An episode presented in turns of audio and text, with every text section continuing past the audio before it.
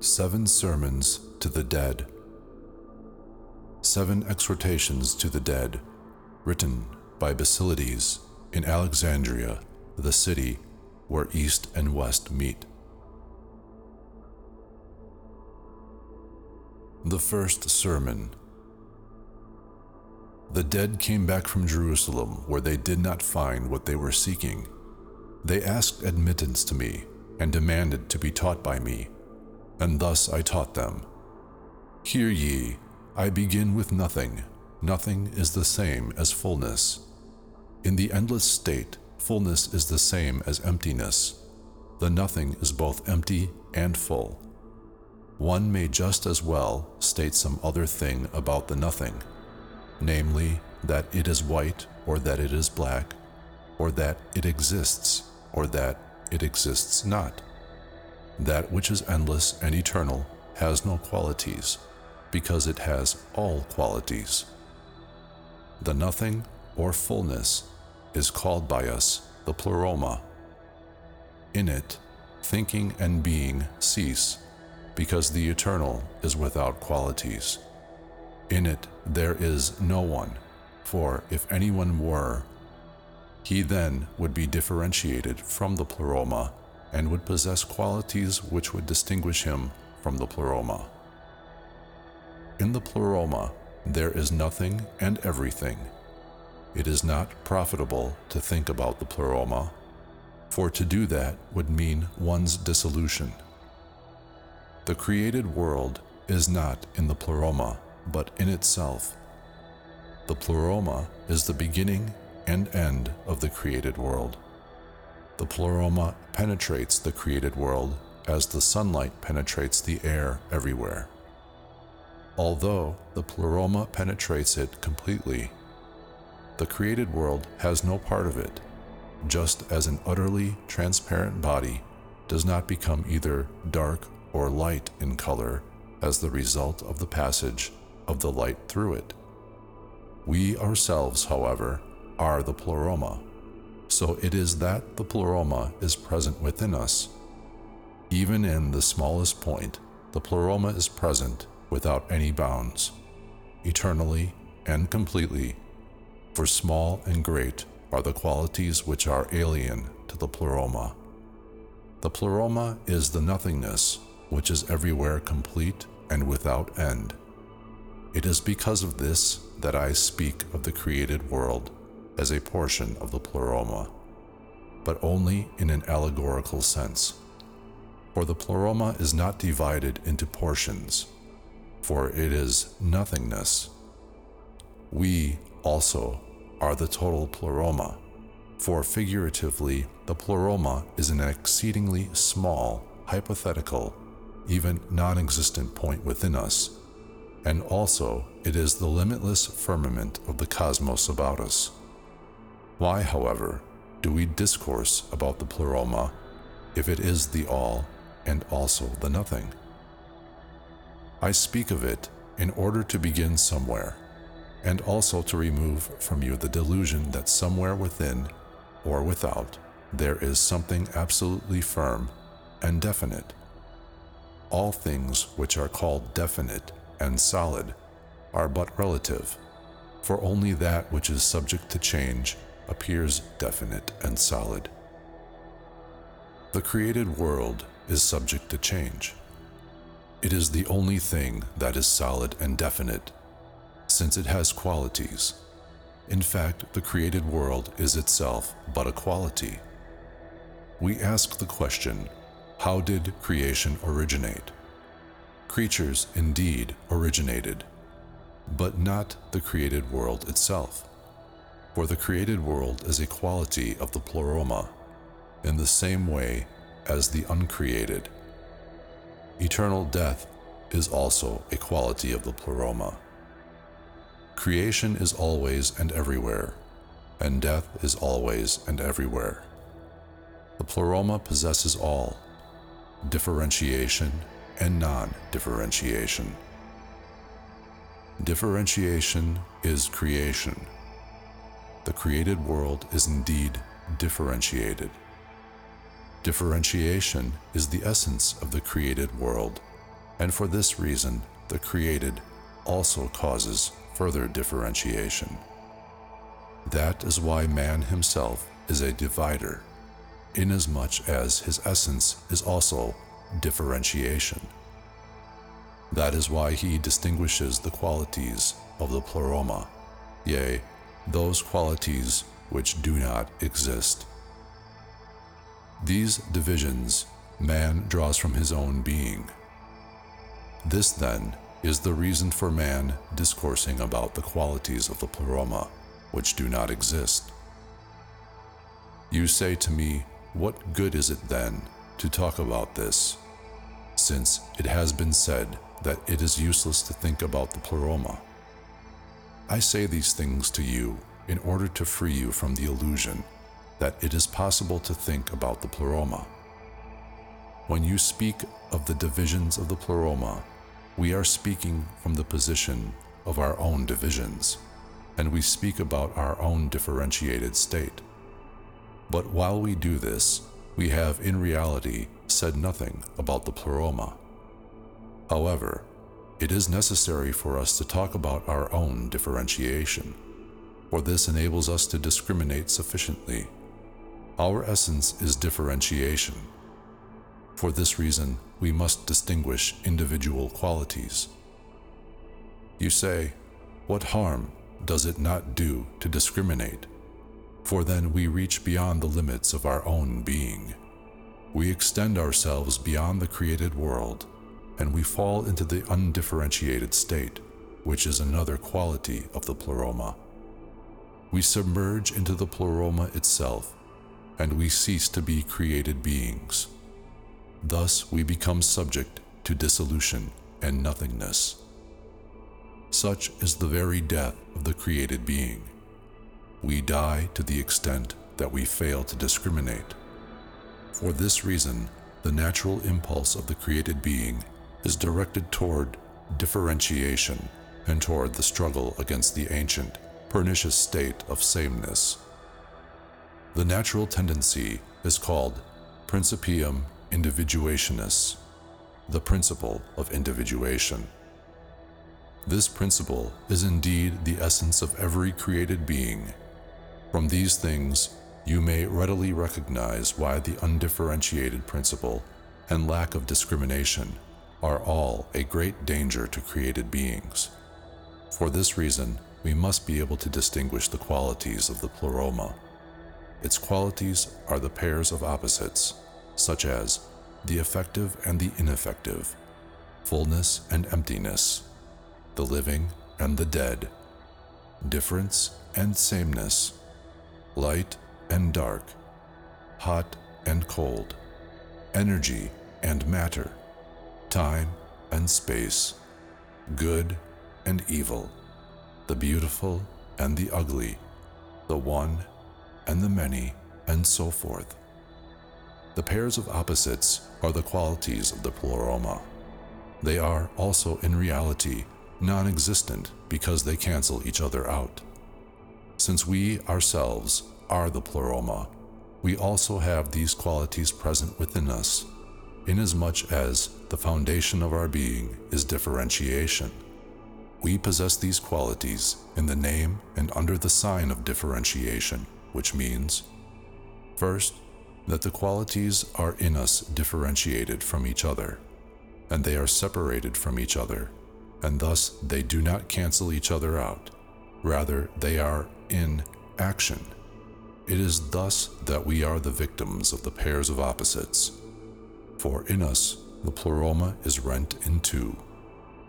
Second, the qualities belong to the pleroma, and we can and should partake of them only in the name and under the sign of differentiation.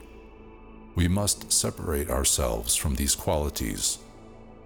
In the pleroma, they cancel each other out. In us, they do not. But if we know how to know ourselves as being apart from the pairs of opposites, then we have attained to salvation. When we strive for the good and the beautiful, we thereby forget about our essential being, which is differentiation, and we are victimized by the qualities of the pleroma which are the pairs of opposites. We strive to attain the good and the beautiful, but at the same time, we also attain to the evil and the ugly, because in the pleroma, these are identical with the good and the beautiful. However, if we remain faithful to our nature, which is differentiation, we then differentiate ourselves from the good and the beautiful, and thus we have immediately also differentiated ourselves from the evil and the ugly. It is only thus that we do not merge into the pleroma, that is, into nothingness and dissolution. You will object and say to me, Thou hast said that differentiation and sameness are also qualities of the pleroma. How is it then when we strive for differentiation? Are we not then true to our natures? And must we then also eventually be in the state of sameness while we strive for differentiation? What you should never forget is that the pleroma has no qualities. We are the ones who create these qualities through our thinking. When you strive after differentiation or sameness or other qualities, you strive after thoughts which flow to you from the pleroma, namely, thoughts about the non existent qualities of the pleroma. While you run after these thoughts, you fall again into the pleroma and arrive at differentiation and sameness at the same time. Not your thinking, but your being is differentiation. That is why you should not strive after differentiation and discrimination, as you know these, but strive after your true nature. If you would thus truly strive, you would not need to know anything about the pleroma and its qualities, and still you would arrive at the true goal because of your nature. However, because thinking alienates us from our true nature, therefore I must teach knowledge to you, with which you can keep your thinking under control. The Second Sermon During the night, the dead stood along the walls and shouted, We want to know about God. Where is God? Is God dead? God is not dead. He is as much alive as ever. God is the created world, inasmuch as He is something definite and therefore He is differentiated from the pleroma. God is a quality of the pleroma, and everything that I have stated in reference to the created world is equally true of Him. God is distinguished from the created world, however, inasmuch as He is less definite and less definable than the created world in general. He is less differentiated than the created world because the ground of His being is effective fullness, and only to the extent that He is definite and differentiated is he identical with the created world, and thus he is the manifestation of the effective fullness of the pleroma. Everything that we do not differentiate falls into the pleroma and is cancelled out along with its opposite. Therefore, if we do not discern God, then the effective fullness is cancelled out for us. God also is himself the pleroma even as every smallest point within the created world, as well as within the uncreated realm, is itself the pleroma. The effect of emptiness is the being of the devil. God and devil are the first manifestations of the nothingness, which we call the pleroma. It does not matter whether the pleroma is or is not, for it cancels itself out in all things. The creative world, however, is different, inasmuch as God and devil are created beings. They do not cancel each other out. Rather, they stand against each other as active opposites. We need no proof of their being. It is sufficient that we must always speak about them. Even if they did not exist, the created being would forever, because of its own differentiated nature, bring them forth out of the pleroma. All things which are brought forth from the pleroma by differentiation are pairs of opposites. Therefore, God always has with him the devil. This interrelationship is so close, as you have learned. It is so indissoluble in your own lives that it is even as the pleroma itself. The reason for this is that these two stand very close to the pleroma, in which all opposites are cancelled out and unified. God and devil are distinguished by fullness and emptiness, generation and destruction, activity is common to both. Activity unites them. It is for this reason that activity stands above both, being God above God, for it unites fullness and emptiness in its working. There is a God about whom you know nothing, because men have forgotten him. We call him by his name, Abraxas. He is less definite than God or devil. In order to distinguish God from him, we call God Helios, or the sun. Abraxas is activity. Nothing can resist him but the unreal, and thus his active being freely unfolds. The unreal is not, and therefore cannot, truly exist. Abraxas stands above the sun and above the devil. He is the unlikely, likely one who is powerful in the realm of unreality. If the pleroma were capable of having a being, Abraxas would be its manifestation. Although he is activity itself, he is not a particular result, but result in general. He is active non reality because he has no definite result.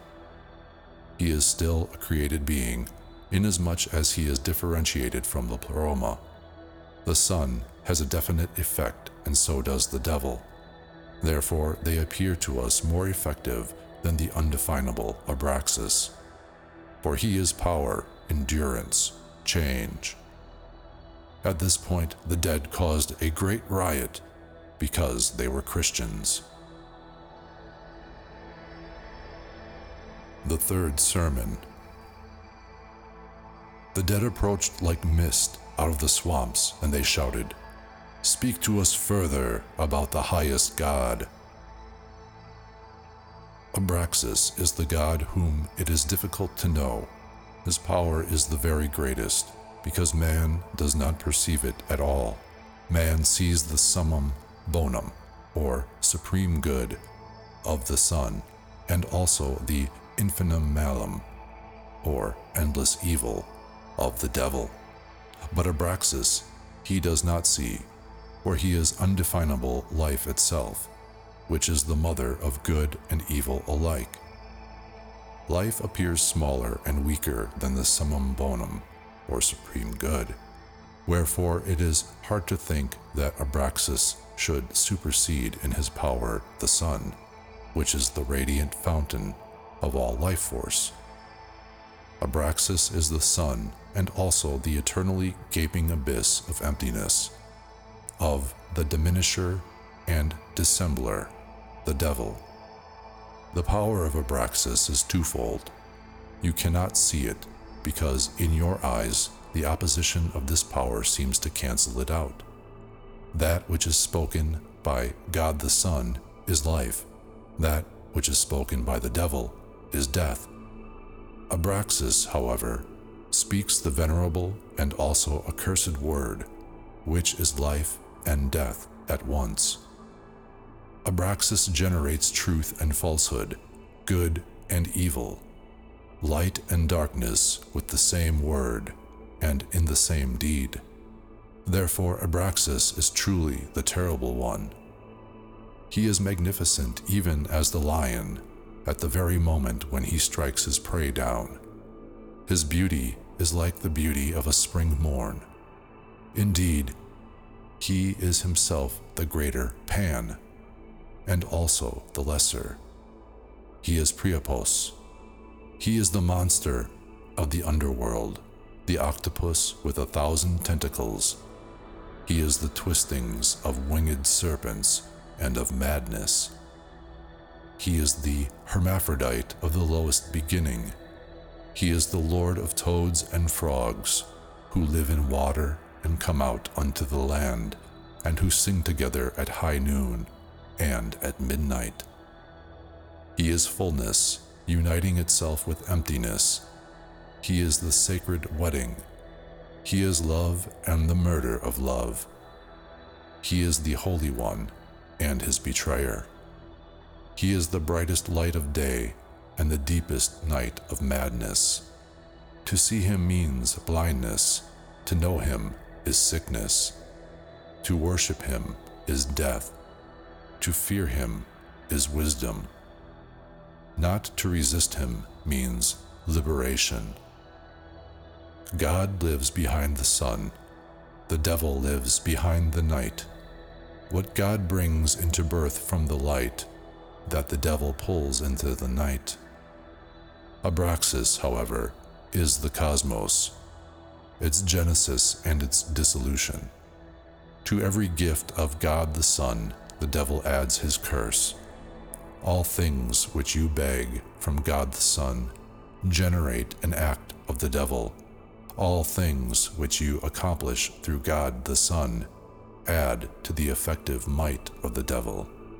Such is the terrible Abraxas.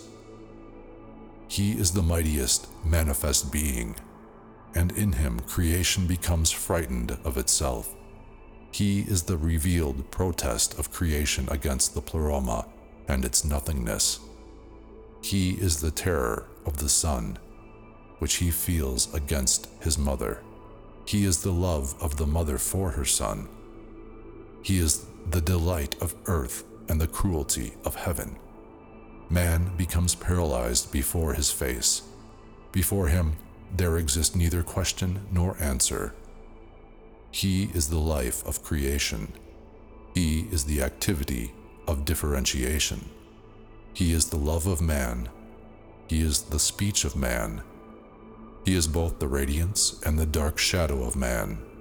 He is deceitful reality. Here the dead howled and raved greatly, for they were still incomplete ones. The fourth sermon. Grumbling, the dead filled the room and said, Speak to us about gods and devils, thou accursed one. God the Sun is the highest good, the devil is the opposite. Thus you have two gods, but there are many great goods and many vast evils, and among them there are two god devils, one of which is the burning one, and the other the growing one. The burning one is Eros, in his form as a flame. It shines and it devours. The growing one is the tree of life. It grows green and it accumulates living matter while it grows. Eros flames up and then dies away. The tree of life, however, grows slowly and reaches stately stature throughout countless ages. Good and evil are united in the flame. Good and evil are united in the growth of the tree. Life and love oppose each other in their own divinity immeasurable, like the host of the stars, is the number of gods and devils. Every star is a god, and every space occupied by a star is a devil. And the emptiness of the whole is the pleroma. The activity of the whole is Abraxas. Only the unreal opposes him. Four is the number of the chief deities because four is the number of the measurements of the world. One is the beginning, God the Sun. Two is Eros, because he expands with a bright light and combines two.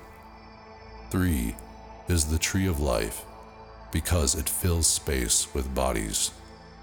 Four is the devil, because he opens everything that is closed. He dissolves everything that is formed and embodied. He is the destroyer, in whom all things come to nothing. Blessed am I, for it is granted unto me to know the multiplicity and diversity of the gods. Woe unto you, for you have substituted the oneness of God for the diversity which cannot be resolved into the one.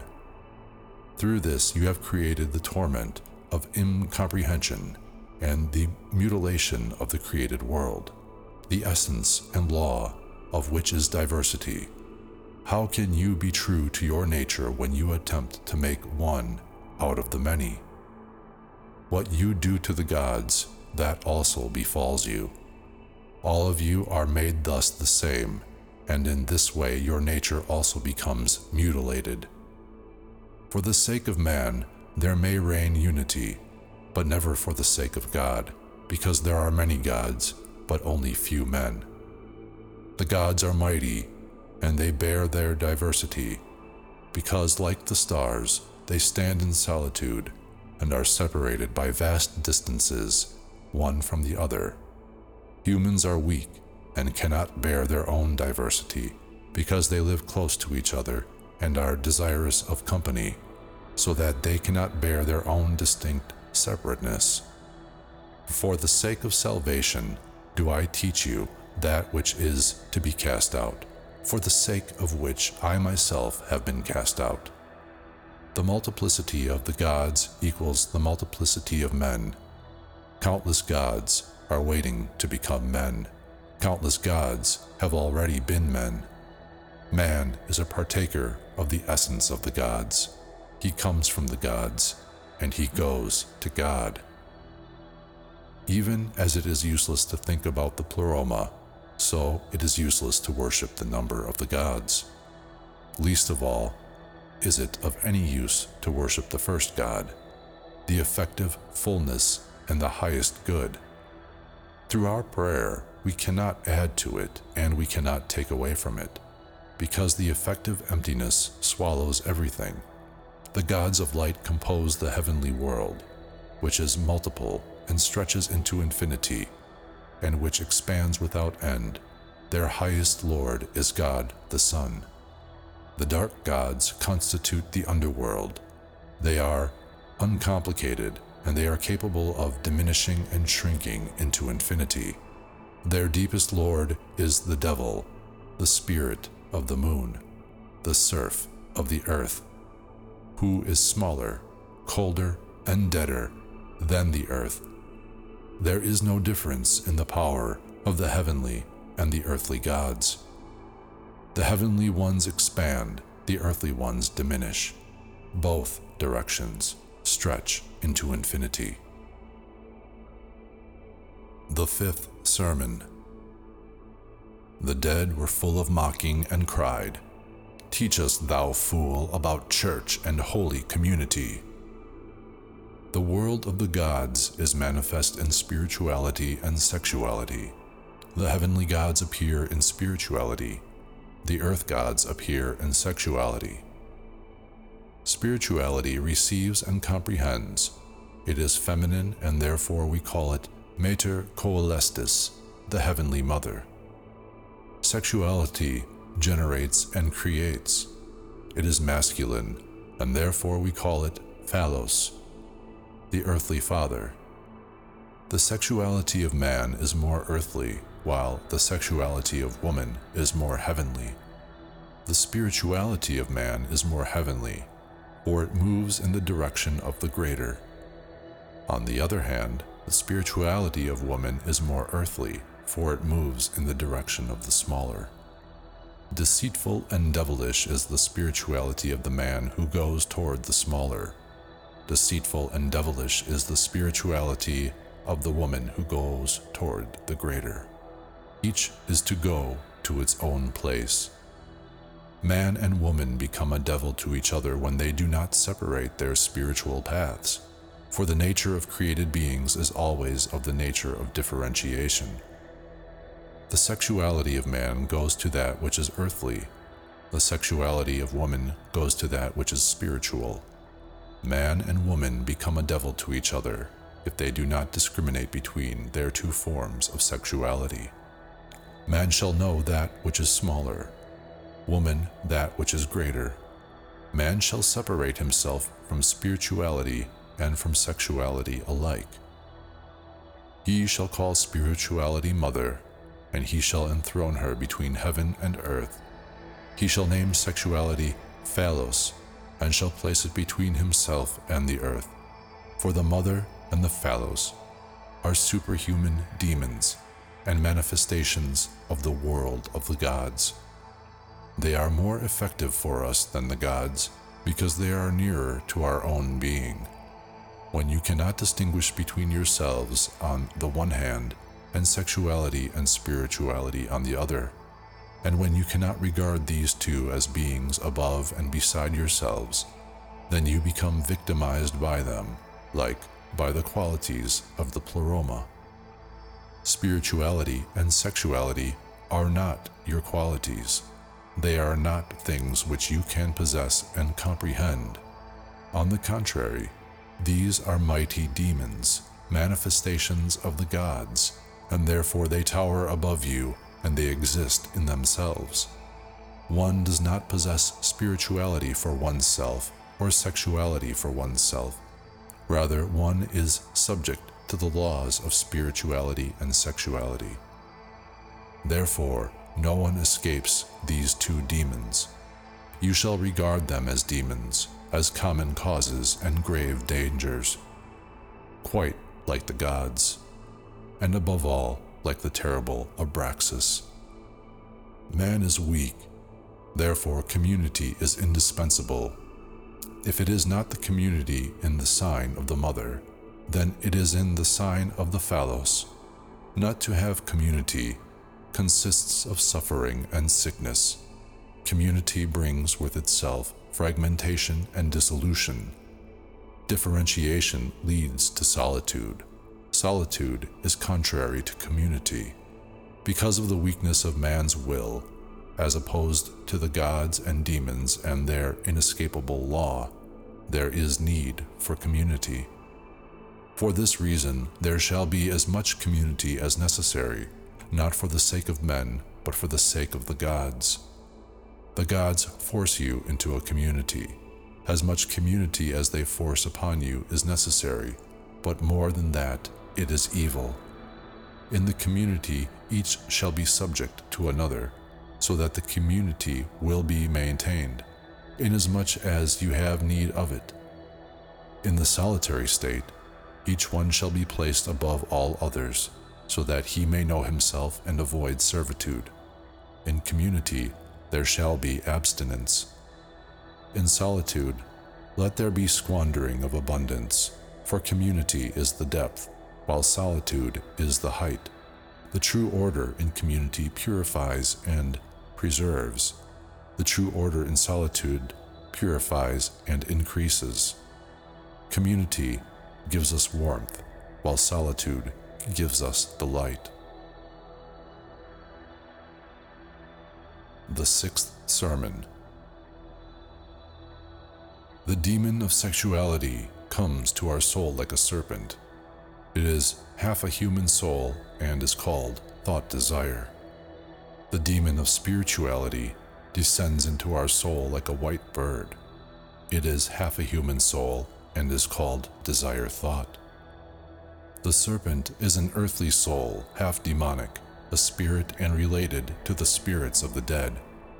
Like the spirits of the dead, the serpent also enters various terrestrial objects. The serpent also induces fear of itself in the hearts of men and enkindles desire in the same. The serpent is of a generally feminine character and seeks forever the company of the dead. It is associated with the dead who are earthbound, who have not found the way by which to cross over to the state of solitude.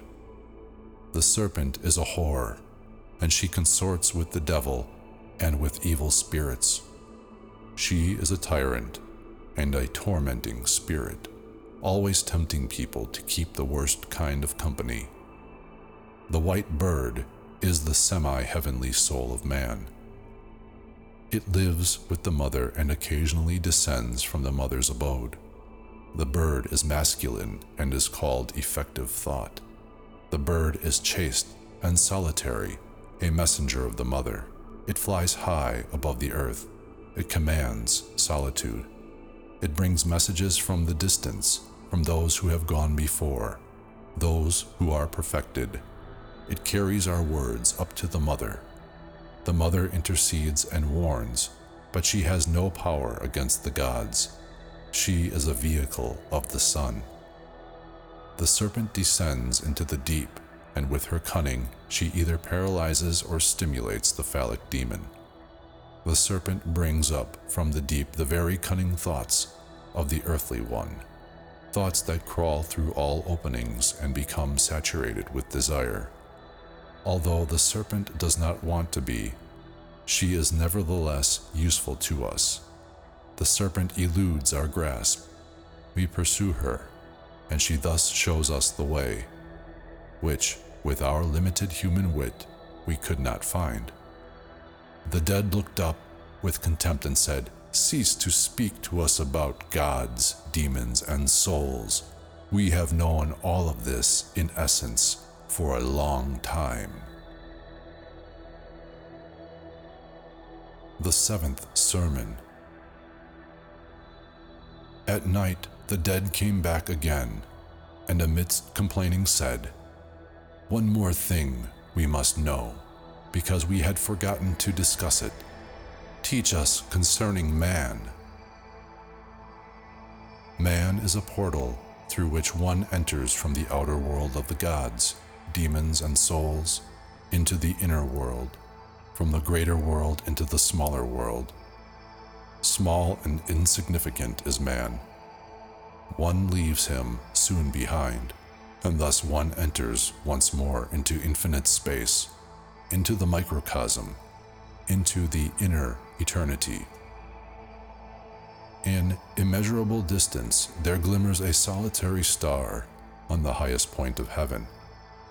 This is the only God of this lonely one. This is his world, his pleroma, his divinity. In this world, man is Abraxas, who gives birth to and devours his own world. This star is man's God and goal. It is his guiding divinity. In it, man finds repose. To it goes the long journey of the soul after death. In it shine all things which otherwise might keep man from the greater world with the brilliance of a great light. To this one, man ought to pray. Such a prayer increases the light of the star. Such a prayer builds a bridge over death. It increases the life of the microcosm. When the outer world grows cold, this star still shines. There is nothing that can separate man from his own God. If man can only turn his gaze away from the fiery spectacle of Abraxas, man here, God there. Weakness and insignificance here, eternal creative power there. Here is but darkness and damp cold. There, all is sunshine. Upon hearing this, the dead fell silent, and they rose up like smoke rises over the fire of the shepherd who guards his flock by night.